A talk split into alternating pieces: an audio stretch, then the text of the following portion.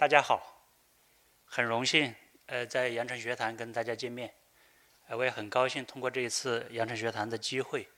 跟大家一起分享呃广州的考古发现以及呃考古发现所呈现的广州记忆。那么我跟大家分享的题目是寻迹阳城，考古发现的广州记忆。我主要从考古发现的角度跟大家解读广州这座全国首批历史文化名城它的历史。它的城市记忆和它的乡愁。那么一提到广州，呃，那么它是全国首批二十四座历史文化名城之一。大家所看到的白云山、珠江，是我们广州最典型的山水的特征。那么在除了云山珠水以外，还有美丽的五羊传说，更加增添了这座历史文化名城的呃历史文化内涵啊。但是我们也知道，呃，广州的历史远不止远远不止这些，呃，不止五羊传说，所以我们很多的呃考古发现，呃，充分证实广州这座全国历史文化名城它的这个地位，呃，这个名不虚传。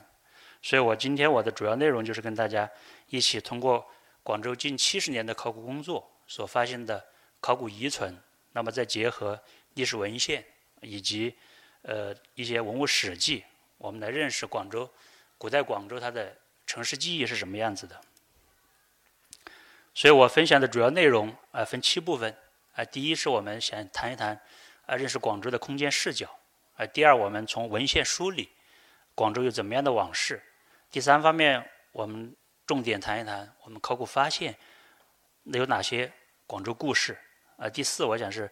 呃现存的一些文物史迹。哎，我简单的梳理一下它所承载的广州印记。啊，第五方面就是文献、考古和史记所承载广州有怎么样的历史记忆。啊，第六方面呢，我想也结合新时代，我们在讲呃历史文化保护传承，我们从呃文物保护的角度，我给大家分享就是广州做了哪些工作。呃，最后一点，我想呃我们怎么样通过历史文化资源，通过考古遗存，读懂广州，热爱广州，奉献广州。呃，要怎么样认识广州？我想很重要的就是我们从一个怎么样的空间视角啊去读懂广州。那么我们知道，在历代中原史官的文献里面，呃，对于广州的描绘以及广州所在岭南地区的描绘，呃，都是蛮荒之地，呃，力战之气非常的这个重。所以历史上很多官员名人，呃，在被贬谪的时候，呃，岭南是他们的首选。啊，比如大家所熟知的柳宗元、韩愈啊、白居易，还有这个汤显祖啊，这些知名的文学家啊，都是被贬到岭南啊。他们在呃岭南或多或少生活了一些时间，但是同时，我想这些名人又为岭南做了很好的代言，对广州做了一个很好的代言。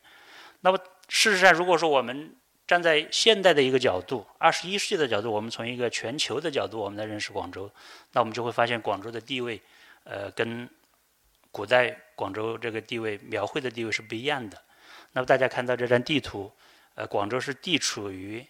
海洋文明和欧亚大陆文明交汇之地，啊，也就是处于蓝色的海洋文明和黄色的大陆文明这个交汇的地方。所以这一点对我们理解广州它的地位。呃，在广州建成以来的地位，以及广州建成以来两千多年，呃，一直延续不断的通过海路、陆路跟周边各地进行交往，呃，这一点我们觉得要认识这个方位是非常重要的。那么广州啊，处于中国三大水系之一的珠江入海口，大家看到南临大海啊，北倚南岭，那并且通过南岭与中原各地进行交往。那么我右下角这张，呃，图片大家看到就是珠江水系的一个整个范围。那么大家知道，在古代，呃，水系是特别重要的水陆交通啊，我们很多的这个物品啊、人员的往来都是通过水路实施的。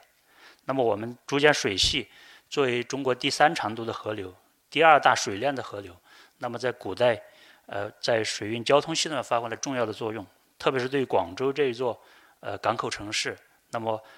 内地的很多特产物品可以源源不断通过珠江水系，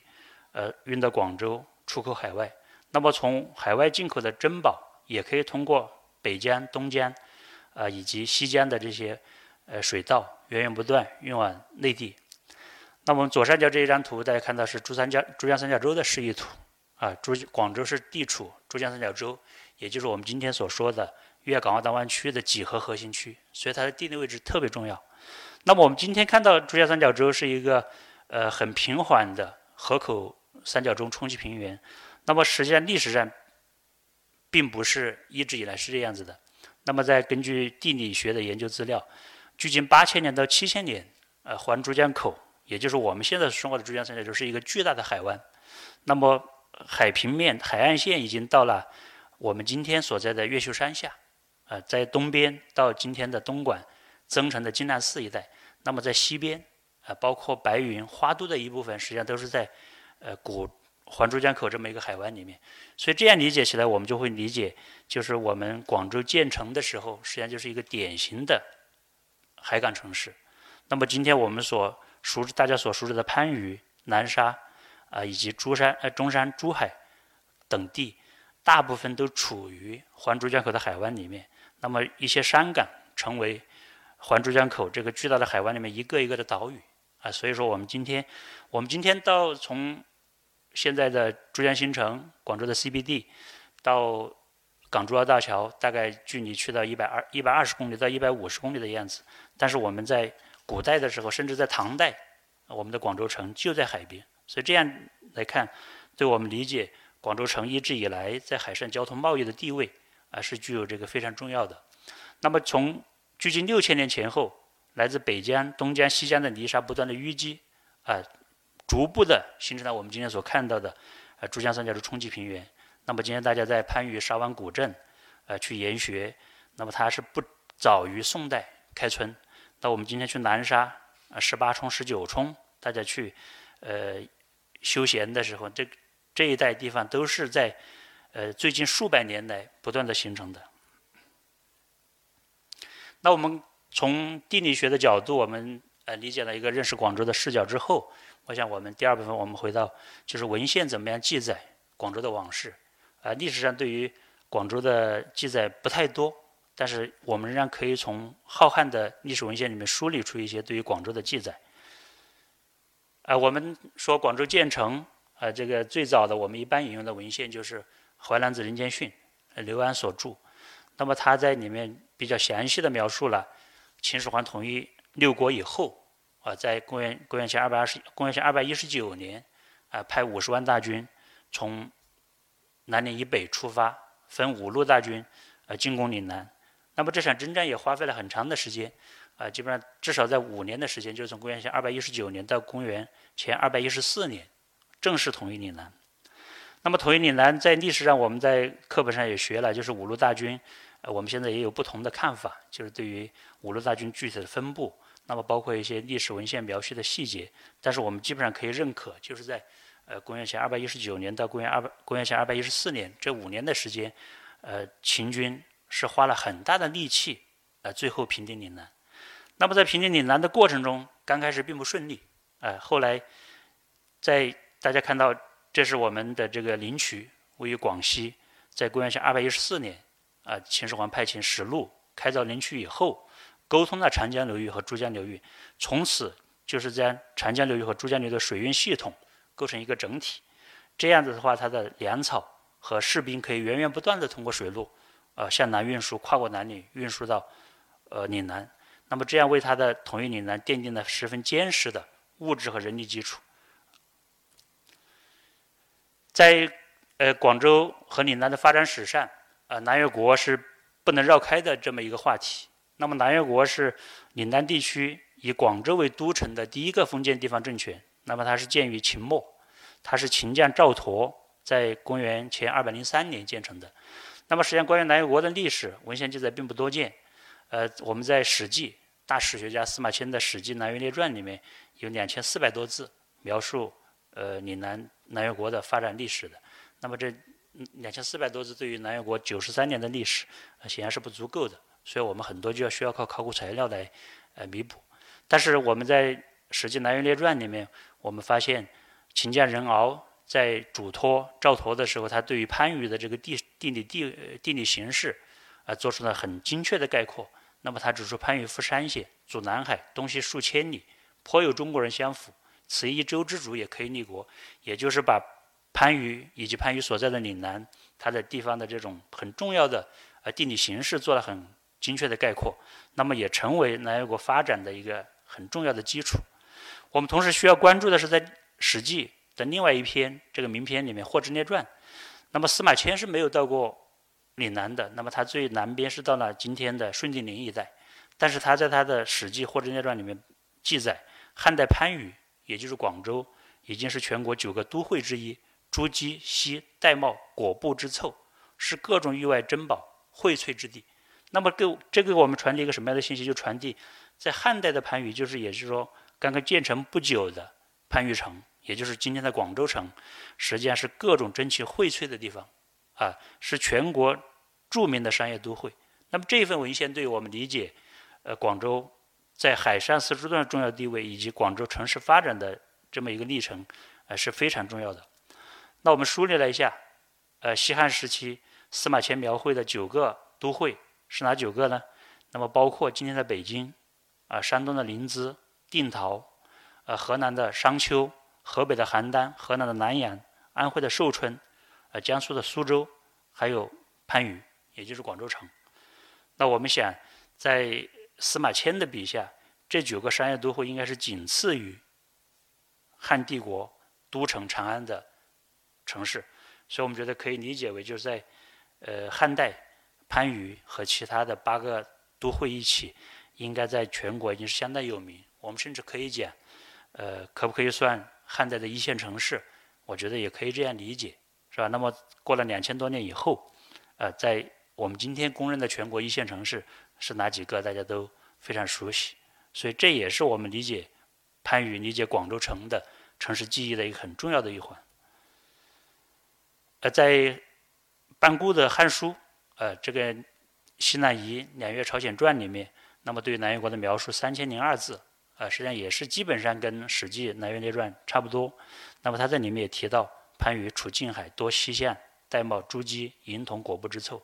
也是一个大都会。也就是说，两汉时期的番禺始终是一个繁华的商业都会。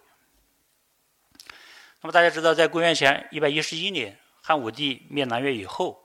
啊，这个番禺的政治地位有所下降。啊，汉武帝在岭南设七郡，那么后来在岭南的政治中心是有位移，在东汉末年，实际上是移到了今天的。广西梧州和广东的封开一带，啊，具体位置我们现在还在呃做进一步的考古探索。那么这一时期对于广州城、对于番禺城发展一个很重要的一个事件，就是东汉献帝建安十五年，这个布置担任胶州刺史的时候，我刚才讲胶州的州治是在广西的梧州和广东的封开一带。那么布置任胶州刺史的时候，他到番禺考察地形，认为番禺。这个地势非常险要，非常地理环境非常优越，啊，是一个建设大都市的好地方。所以他在建安二十二年，也就是公元二百一十七年，将胶州州治重新迁至番禺。那么番禺重新回到岭南政治中心的地位。那回到岭南政治中心地位之后，对于岭南的发展，啊，对于番禺的发展，又是一个很重要的里程碑式的事件。那我刚才讲，广州最早的时候叫番禺，不叫广州。呃，番禺广州建成到现在是两千二百三十六年。那么广州这个名字得名于东吴黄武五年，也就是公元二百二十六年，孙权分胶州合浦以北为广州，广州自此得名。那么到今年二零二二年，广州这个名字就是一千七百九十六年啊，这个名字一直延续下来啊，没有改动啊，这在城市发展史上也是一个非常重要的这个。我想也是我们一个重要的文化遗产。呃，在魏晋南北朝时期，呃，广州作为也是一个很重要的海港城市，那么也有呃不少的文献在描绘。那么我们回到到了隋唐以后，到隋唐以后，隋唐广州成为呃东方第一大港。啊，这一时期，我想我引用一份文献，就是鉴真大和尚。鉴真大和尚大家知道，鉴真呃六次东渡日本，呃弘扬佛法。那么在第五次东渡日本的时候，那么他的呃船只在今天浙江的舟山群岛一带，呃，这个遇到了特大台风，啊，那么它的呃乘坐的船只呃漂流到海南岛一带，那么他在海南岛登陆以后，登岸以后，在海南岛居住了一年，后来又相继在雷州半岛、在桂林啊居住了一段时间。那么这大概在唐天宝十年，也就是七百五十一年的时候，鉴真大和尚被广州的这个主官接到广州，住在光孝寺。也就是我们今天这个，呃，中山六路以北光孝寺。那么他在广州见到城外江中有婆罗门、波斯、昆仑等国，不知其数，并在香药珍宝积载如山，其波深六七丈。狮子国、大石国、古唐国、百蛮、赤蛮等往来居住。那我们可以想象一下，通过鉴真大和尚的这段描述，就是珠江江面各国船只云集，各色人种居住往来，是何等繁荣的景象。所以这一时期，广州作为隋唐时期东方第一大港，我们觉得这一段文献足以实证广州的地位。那么鉴真大和尚在广州大概住了三个月以后，呃，就北上，呃，要翻越南岭到扬州，继续准备东渡日本。那么他顺着北江坐船而上的时候，在到达韶关之前，双目失明了，啊，所以这段文献他能看到的，在这个呃珠江江面上看到广州的这种繁华的场景。啊，对于我们研究广州海上丝绸之路的重要地位，研究广州城市发展，啊，我们觉得是一份相当重要的文献。那么我们在很多的诗人的这个呃诗句里面也有描绘。那么刘禹锡呃描绘广州城连天浪静长今夕，一日翻多宝舶来啊。那么在同时，随着航海技术的发展，那么唐代在中后期，呃，在皇家记载的。通海一道，七条通海一道里面描绘的广州通海一道，是可以从广州直接经过南海，再到印度洋，直接可以远航至今天的波斯湾和东非一带，那么长达一万四千多公里。那么这段航线是当时世界上最长的航线，啊，这就表明，一方面表明我们的祖先这航海技术的发展，造船技术的进步，同时也表明就是从广州的它的一个重要地位。啊，从广州出发，通海一道以广州为始发始发点，所以这充分的表明了广州在东方海上丝路东端的它的一个重要地位。这时期也有也有外国人在描绘呃广州的这个繁华，那么像呃苏莱曼一个阿拉伯商人，他们在他在《苏莱曼东游记》这本书也被翻译成中国印度见闻录，那么他翻译的时候，他在这个里面提到汉服。也就是广州是一个特大城市，那么他特别描绘了就是黄巢起义。大家知道，在公元八百七十九年，黄巢起义攻占广州以后，呃，大肆屠杀。在这本书里，他描述就是黄巢围攻攻占广州以后，杀了十二万外国人。但我觉得这个数字数字可以，呃，可能还可以再研究、再去探讨。但是他的这段文献至少表明，当时唐代的广州已经是一个外国人。聚居的地方，那么跟刚才呃鉴真大和尚所在广州看到的广州的场景，那么是可以相互印证的。啊，这到宋代以后，啊像广州的知州，呃《陈氏梦》，那么描绘前门日照珍珠市，万瓦烟生碧玉城，山海市为中国藏，提杭邮件外夷情，同样描绘的就广州这种商贸的发达，作为一个商业都会的这种发展。那么在郭祥正描绘的这个诗句里就讲到。宋代三城，啊，还有方方翠塔，翠塔就是光塔，啊，这种呃城市的人文景观，已经在北宋的时候已经是被众多的诗人所关注。这一时期，在朱玉的《平洲可谈》也谈到了广州城西，也就是今天的中山六路以南，呃，惠福路一带，专门设置了方方。那么方方实际上年代很早，那么在唐代都已经设置，就已经设置，专门供外国人居住。和从事商业贸易的地方，啊，那么它设番展一人，我想啊，就是我们通过番番的设置，我们一方面可以理解，就是在唐宋时期，在广州啊，已经有很多的外国人，啊，不同国家的外国人在广州从事商业贸易，见证了广州这种商业贸易的繁华。那么另外一方面，我们也可以从这个文献记载里面可以感受得到，就是广州城它的这种多元包容的城市特质，实际上是在。至迟在唐宋时期已经有所表现。这也是我们理解广州城市特质的一个很重要的一个呃一个文献依据。呃，在元代，到了元代，我们知道广州呃这个实际上它的地位仍然非常重要。陈大正他在《元大的南海志》里面描绘广州为岭南一大都会，在比马可波罗略晚的呃摩洛哥大旅行家伊本白图泰。那么他在《伊本白图游记》里面，他同样描绘遂城，也就是广州是一大城市。那么至于中国瓷器，则只在刺桐和遂城制造。那么大家知道，刺桐就是泉州啊，泉州。那么在大家一般认为，在南宋晚期到元代，呃，泉州港在海上丝绸之路的这个地位，呃，是独一无二的。但是从我们从一些旅行家的笔记里面可以看到，就是在这一时期，实际上广州的地位虽然有所衰落，但是同样是一个不可或缺的主角。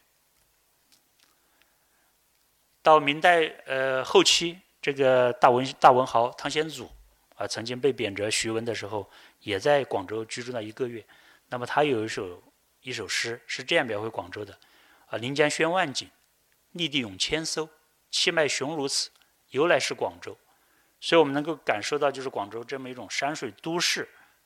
这种地理方位，同时我们也能感受到一种繁华喧嚣的一种都市氛围。所以这个我觉得，呃，实际上这个汤显祖大文豪他的这个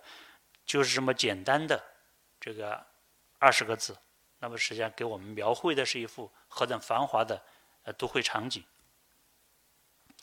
再到明末清初三大家之一徐大钧的竹枝词。啊，说的更加的繁华。洋船征出是关山，十字门开向二阳，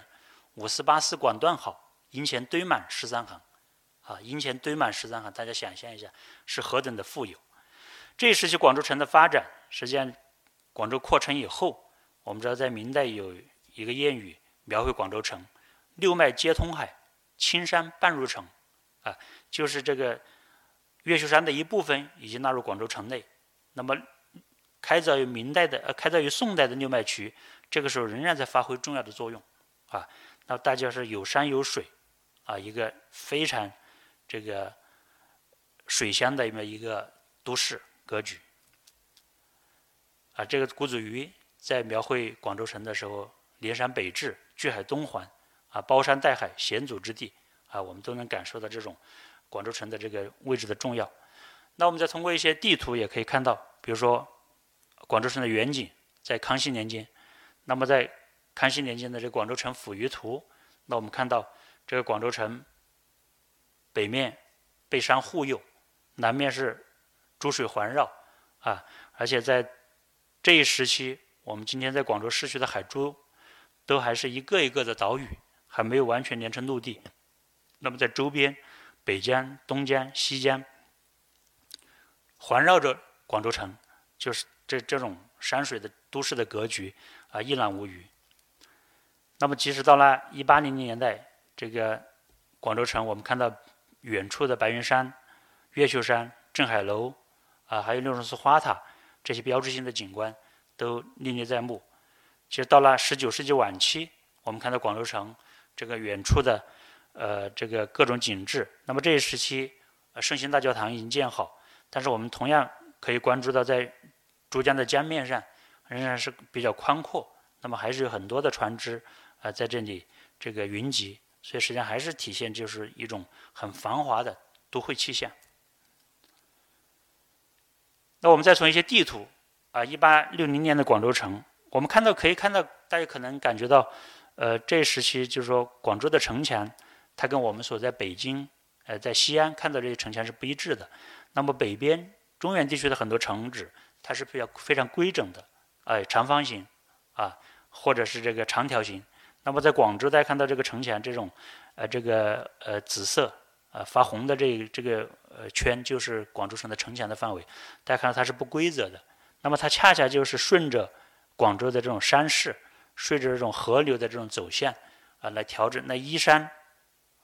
就水，来建设它的城墙。所以我们想，这也是广州城的一个特色。那么在清末光绪年间，这个城墙还是呃非常清晰。广州的城墙拆城墙是到一九一八年以后啊，一九一八到一九二一年这一段时间是因为拆城墙修马路。那么大家现在今天所熟知的人民路、啊越秀路、一德路、大德路、泰康路、万福路，实际上都是当年拆城墙所筑的马路。那么很多城墙的基址就深埋在这些路的下面。那么在一九五五年新中国成立以后，我们看到广州市的交通图，还是能看到这个东濠和西濠，就是广州城的东西护城河，啊，还是这个非常明显。啊，广州城的这个古城的格局，基本上仍然给我们保留。那么刚才从文献通过以后，我们想，呃，我今天的重点就是我们考古怎样发现广州的故事。那么考古我们是通过呃人类遗留的这些遗迹遗物来研究人类社会发展规律的这么一个科人文社会科学。呃，那么诚如习近平总书记所说，考古发现延伸了历史轴线，增强了历史信度，丰富了历史内涵，活化了历史场景。啊，对于广州也是如此。我们我刚才讲，就是对于广州的很多呃这个它的历史面貌，实际上文献记载并不充分。啊，就像南越国九十三年，但是我们在《史记》《汉书》加起来也就五千多字，那么更多的就要靠考古啊来写史、正史和补史这么一些作用。那么我们广州考古，呃，从一九五三年以来，实际上广州因为呃地处南临大海，地处海上丝绸之路的东端，那么很多在在这个呃明清时期呃西学东渐。呃，现代考古学思想最早也影响到广州。广州实际上是受中国现代考古学思想影响最早的地区之一。早在一九一六年，啊，东山就发现了汉代的墓葬，出土的陶器等遗物，引起诸多著名学者的关注。那么，从一九五三年开始，配合城市大规模建设，广州揭开城市考古工作的序幕，被列为全国城市考古的重要据点。那么到明年，广州考古七十年。那么这近七十年来，广州发掘新石器时代、明清时期的宫殿、城墙、道路、灰坑、水井、窑址、墓葬等重要遗迹，出土各类文物超过三十万件套。那么广州考古在全国啊也有比较大的影响力。其中南越国公署遗址及南越王墓被评为中国百年百大考古发现。啊，那么大家知道，二零二一年，呃，是中国共产党成立一百周年。同时，也是中国现代考古学诞生一百周年，所以在去年的十月份，呃，这个国家文物局主导啊，我们评选了中国的百年百大考古发现。那么，其中南越国公署遗址和南越王墓位列其中。广东一共入选两项，另外一项就是南海一号，大家所知南海。由此可见，这个广州考古呃在全国的影响力。那么除此以外，南越国公署遗址。南海二陵的发掘三次被评为全国十大考古新发现，啊，另外北京路千年古道、北宋西村窑、南越国木构水闸遗址、南山路径遗址、增城夫妇岭先秦墓地，啊，都在国内外呃具有重要的影响，啊，那么我们今天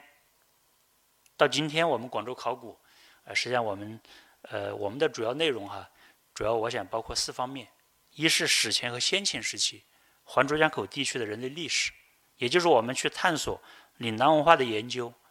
探索岭南岭南文明的探源工程，就是广州建成以前，在现在的广州地区，以及广州所在的环珠江口地区，或者说岭南地区，它的岭南文化的发生和发展是一个什么样的历史面貌？岭南文明是怎么样形成？岭南文明又是怎么样融入多元一体的中华文明格局的？这就很大程度上需要通过考古工作来解决。那么第二方面。广州城市的发展变迁，那我们知道广州从建成以来，那么它的中心一直是没有变动的。那么在两千多年的发展过程中，它的规模有多大？它的功能布局是什么样子的？那么它城墙到了什么样的范围？啊，那么这是也是我们广州考古的一个重要内容。第三方面就是历史时期墓葬反映的人类社会面貌，就是各个时期的历史墓葬，那么它的墓葬形制、随葬器物。它的选址和布局，怎反映了当时人类社会的生产力、风俗啊，还有这种制作工艺等等各方面的信息。第四方面，我们就是主要是做海上丝绸之路的研究啊，就是从广州建成以来，或者说呃广州建成之前，环珠江口地区的先民是怎么样通过海路跟其他地区的这种先民进行交流、交往和互鉴。所以这也是我们广州考古的一个重要任务。那么大家知道，这个最近几年，呃，这个党的十八大以来，呃，以以习近平同志为核心的党中央高度重视文化遗产保护。那么，习近平总书记在二零二零年九月二十八日，呃，专门就我国考古的最新发现及其意义为题，主持召开呃中共中央政治局集体学习啊，并且发表重要讲话。那么，对考古工作的意义进行了这个深刻的阐述。那么，同时也对考古工作提出了更高的要求，就是要求我们努力建设中国特色、中国风格、中国气派的考古学，